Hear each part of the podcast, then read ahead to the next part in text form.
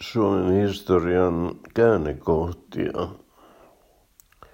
Mannerjää jätti vetätyessään Suomen niemelle valtavat kiviröykkiöt. Alkoi kivikausi. Kivikauden lopulla ensimmäiset ihmiset tulivat Suomeen. Heillä oli mukanaan omat saviastiat, jotka olivat arabialaista kampakeramiikkaa. Kivikautta seurasi pronssikausi. Pronssi oli harvinaista ja kallista. Ihmiset elivät saunoissa, sijat elivät läävissä, elämä oli vaatimatonta. Arkena syötiin ohravellia, sunnuntaisin paastuttiin, pellot kynnettiin härillä, auroja ei ollut. Varakkaimmilla oli koiria. Rautakausi alkoi keskiyöllä vuonna 500 ennen Kristusta. Raudasta tauttiin miekkoja ja tapparoita. Pohjanmaalla tehtiin puukkoja. Puukkojunkkarit pitivät ihmisiä kauhun vallassa. Alettiin perustaa kyliä ja kaupunkeja. Kaksi taloa oli kylä, kolme oli kaupunki. Naiset pitivät nutturaa ja miehet tupeita.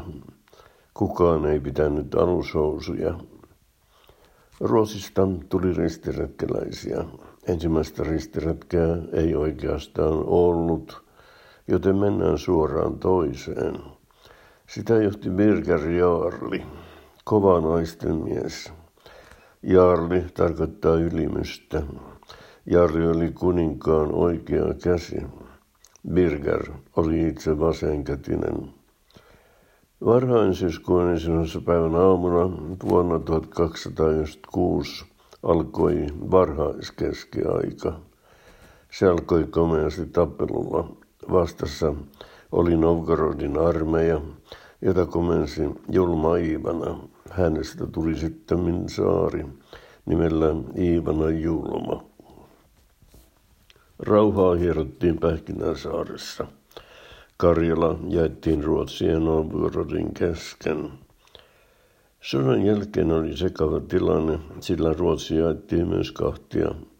Skåne, Hallanti ja Sellanti menivät Tanskalle. Tanskaa hallitsi muodollisesti hurskas kuningas Eerikki, mutta tosiasiassa hänen jumalaton vaimonsa Margaretta, joka oli muodollisesti pätevämpi. Sekavassa tilanteessa Pohjolan valtiot perustivat hätäpäissään Kalmarin unionin. Se notisi liitoksissaan ja hajosi, kun Islanti joutui selvitystilaan. Ruotsi oli taas itsenäinen. Kuninkaaksi huudettiin Kustaa Erikin poika. Ensitöikseen Kustaa haukkui hämäläiset, jotka hidastelivat veronmaksussa – Savolaiset saivat veron huojennusta, koska he harvensivat metsää ja pitivät koko Suomen asuttuna. Kustaa perusti Helsingin. Hänestä olisi voinut tulla Kustaa Helsingfors, mutta vaimo oli Vaasasta ja niinpä, niinpä nimeksi tuli Kustaa Vaasaa. Vuonna 1995 sattui tapaus, joka järkytti koko sivistynyttä maailmaa. Se oli Viipurin pomaus. Suomi oli sodassa Venäjän kanssa ja venäläisjoukot pirittivät Viipuria. Silloin linnan päällikkö eversti EVP Knut Posse räjäytti yhden torneista. Kuului kova pamaus, joka synnytti tuhkapilven ja ajoi ryssät pakosalle. Kun jokin räjähtää, sanotaan vieläkin, että se possahti. Suomen heimot olivat savolaiset, hämäläiset ja pohjalaiset sekä satakuntalaiset. Savolaiset tunnettiin ahkerina, vilkkaina ja iloluontoisina. Sodassa he olivat urheita. Hämäläiset olivat hitaita ja juroja. Pohjalaiset taas rumia ja häijyjä.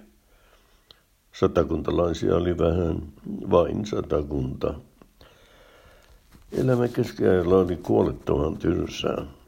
Ihmiset kaipasivat lukemista, mutta sitä ei ollut. Kun ensimmäinen kirja ilmestyi, pettymys oli suuri, kun se oli aapinen. Mieliala koheni hiukan, kun päästiin taas tappelemaan. Ensin oli pitkä viha ja heti perään lyhyt nuijasota. Nuijasota oli talon poikien kapina. Nuijamisten kokouksissa nuijaa heilutti Jaakko Ilkka. Kapinan kukisti viekas Klaus Fleming. Ilkka menetti päänsä. Siitä on saatu aikaiseksi peräti kolme operaa. Sodan jälkeen Ruotsi-Suomesta, Ruotsi-Suomessa valitsi täydellinen sekasorto. Talous oli kuralla ja velkojet kolkuttivat ovella. Tilanteen pelasti Kaarin Her- Kaarle Herttua, joka oli vastikään tullut ulos kaupista. Hän tarttui ohjakseen lujalla kädellä. Ensi töikseen hän matkusti Turkuun ja veti Klaas Fleming vainajaa parasta. Sitten hän nousi pallille ja julisti Ruotsin suurvaltaajan alkaneeksi.